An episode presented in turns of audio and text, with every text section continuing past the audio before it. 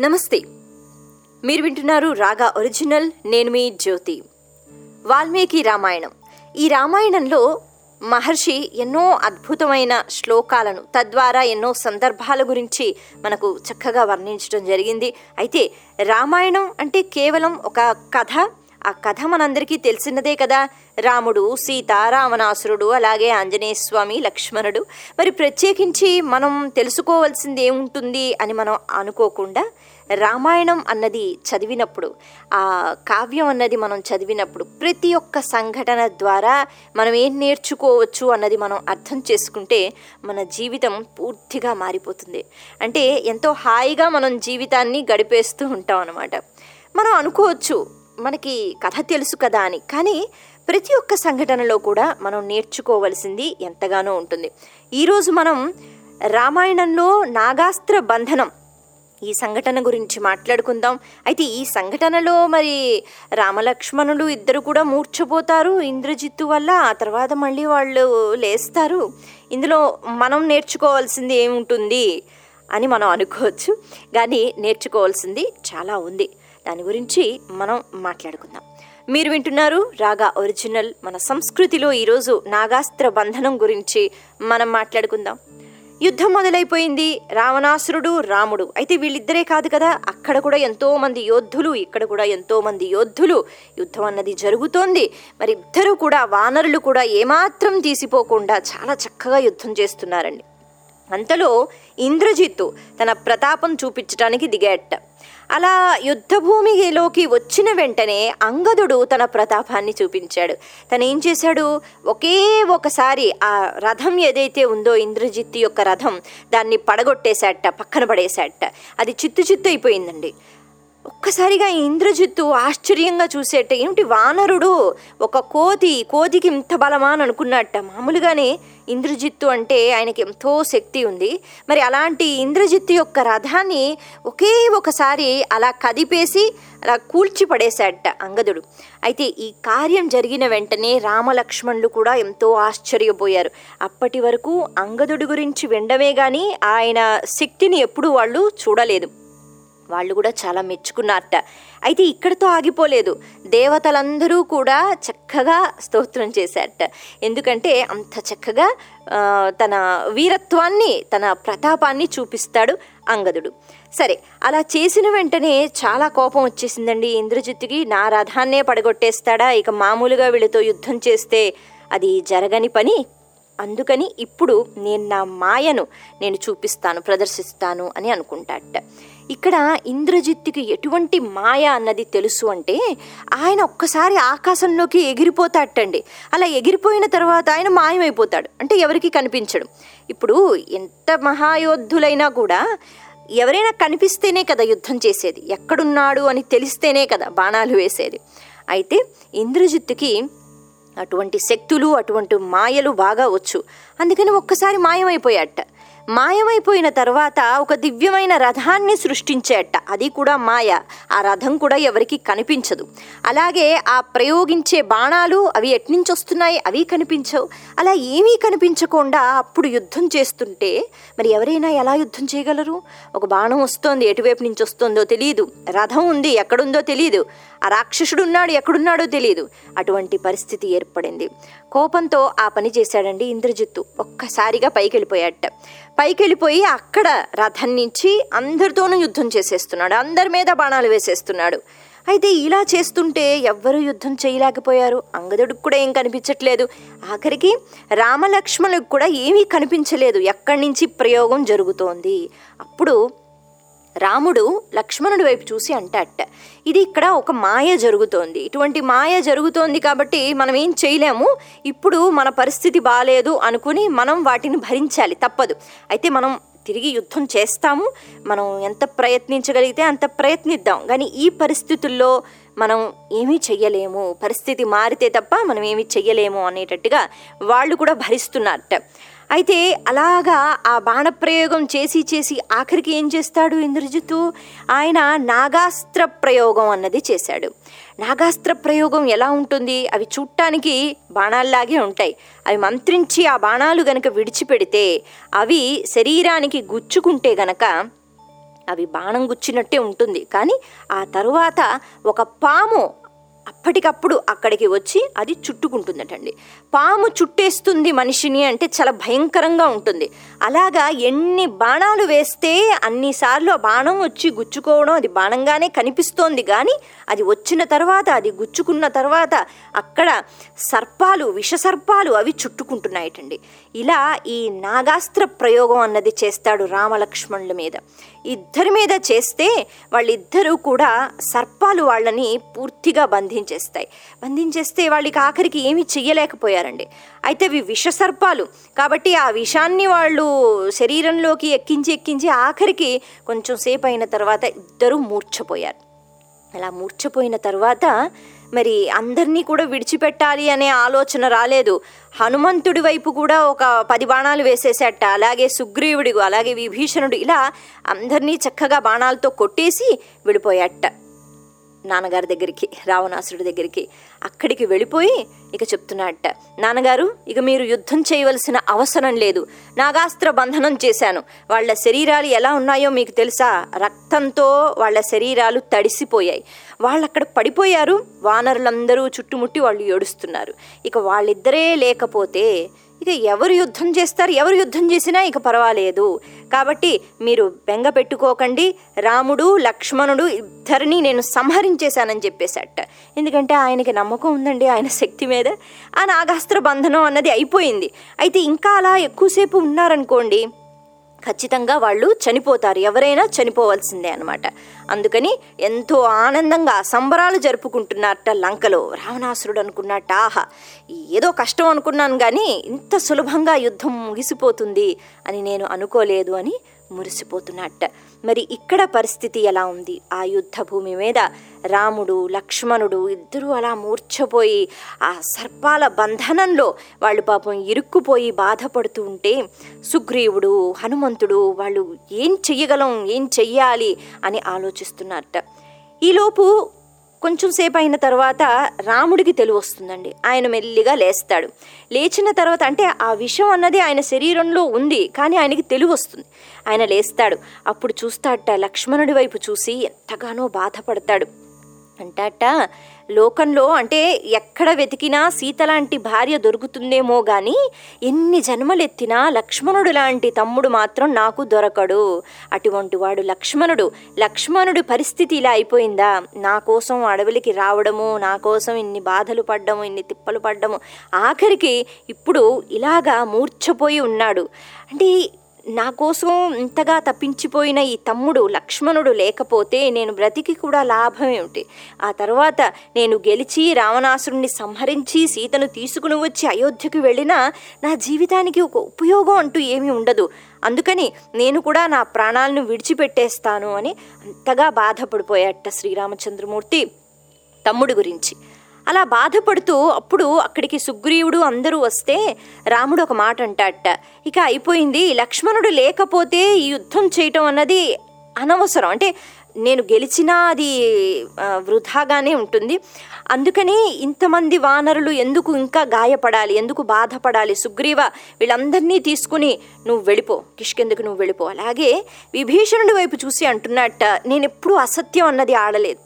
నేను లంకా పట్టణాన్ని నీకు ఇచ్చేస్తాను అంటే నిన్ను రాజుని చేస్తాను అని నేను ప్రతిజ్ఞ చేశాను విభీషణ.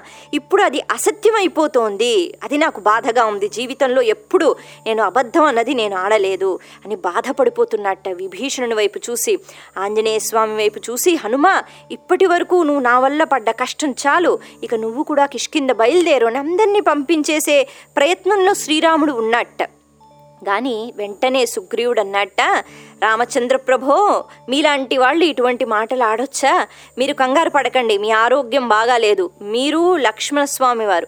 మీరిద్దరూ కిష్కిండకి వెళ్ళిపోండి. అలాగే అక్కడున్న వానరులు వీళ్ళందరూ మిమ్మల్ని తీసుకుని వెళ్ళిపోతారు. మీరు అక్కడికి వెళ్ళిపోండి. లక్ష్మణుడు మీలాగే మూర్ఛపోయాడు. లక్ష్మణుడు కూడా కొంతసేపు తర్వాత లేస్తాడు.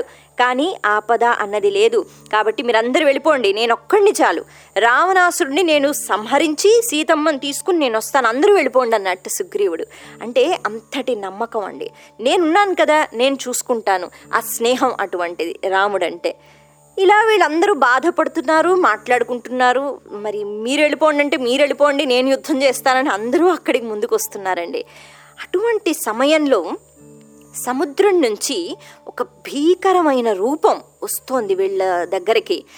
ఏమిటి మెరుపు ఏమిటి కాంతి అని వాళ్ళు చూస్తున్నారు. ఆ భీకరమైన రూపం ఎలా ఉంది? పూర్తిగా అది మెరిసిపోతూ ఉంది. మరి ఏంటా అని జాగ్రత్తగా చూసేటప్పటికి పెద్ద పెద్ద రెక్కలతో సుపర్ణుడు అంటే గరుత్మంతుడు అక్కడికి రావడం జరిగింది. ఆయన చక్కగా ఆయన బంగారు రెక్కలతో అటు ఇటు చేసుకుంటూ ఆ సముద్రం నుంచి బయటికి వస్తుంటే సముద్రం నీరంతా ఒక్కసారి ఇలా తీసివేసేశాడా అనేటట్టుగా అనిపించింది. అంతటి భీకరమైన స్వరూపం గరుత్మంతుడు ఆయన శక్తి మామూలు శక్తి కాదు. ఆయన గబగబా వస్తున్నట్ట వీళ్ళ వైపు. వచ్చిన తర్వాత అక్కడ శ్రీరాముణ్ణి చూశాట లక్ష్మణుణ్ణి చూశాట ఇలా గరుత్మంతుడు దగ్గర దాకా వచ్చాడో లేదో ఈ నాగాస్త్రం ఏదైతే ఉందో అంటే ఆ సర్పాలు చుట్టుకుని ఏవైతే ఉన్నాయో అవన్నీ కూడా విడిచిపెట్టి పారిపోయాయి. పరుగో పరుగు. ఎందుకంటే అక్కడ వచ్చింది ఎవరు? గరుత్మంతుడు. గరుత్మంతుడిని చూస్తే ఏ సర్పము కూడా అలా ఉండదండి. ఎందుకంటే దానికి తెలుసు అది గరుత్మంతుడు ఎంత శక్తివంతుడో. గరుత్మంతుడు ప్రమాదకరం అనమాట సర్పాలకు. అందుకనే అది వెంటనే విడిచిపెట్టి వెళ్ళిపోయాయట. ఆ తర్వాత గరుత్మంతుడు శ్రీరాముణ్ణి లక్ష్మణుణ్ణి దగ్గరికి తీసుకున్నాడు హద్దుకున్నాడు.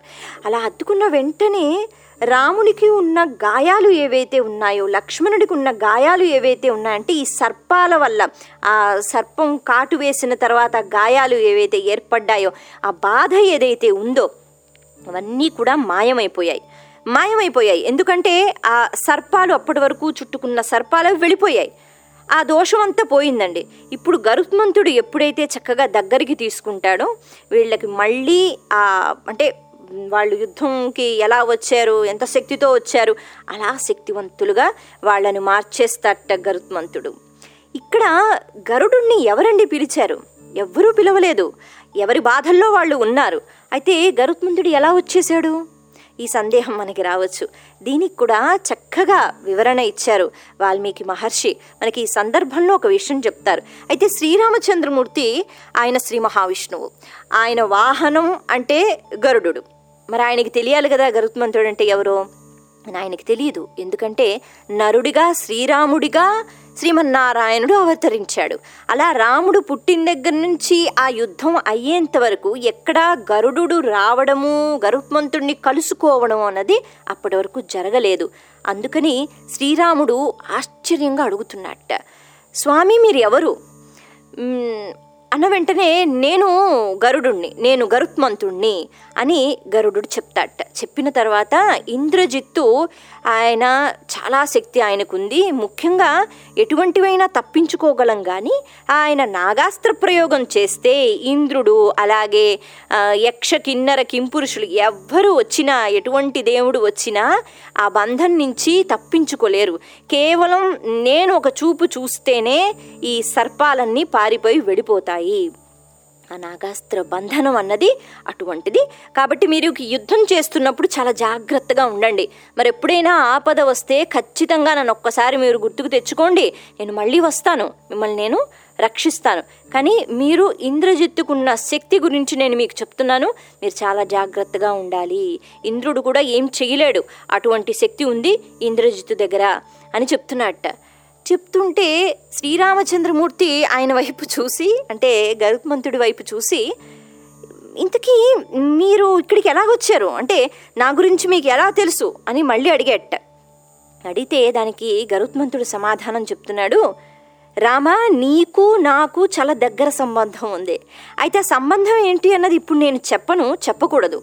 యుద్ధం అంతా అయిపోయిన తర్వాత ఇంకా నీకు అనుమానంగా అనిపిస్తే ఇంకా నీకు తెలుసుకోవాలి అనిపిస్తే ఒక్కసారి నన్ను గుర్తు తెచ్చుకో నేను వస్తాను. నేను ఎవరు అన్నది నీకు చెప్తాను. నేను ఎందుకు వచ్చానో నీకు చెప్తాను.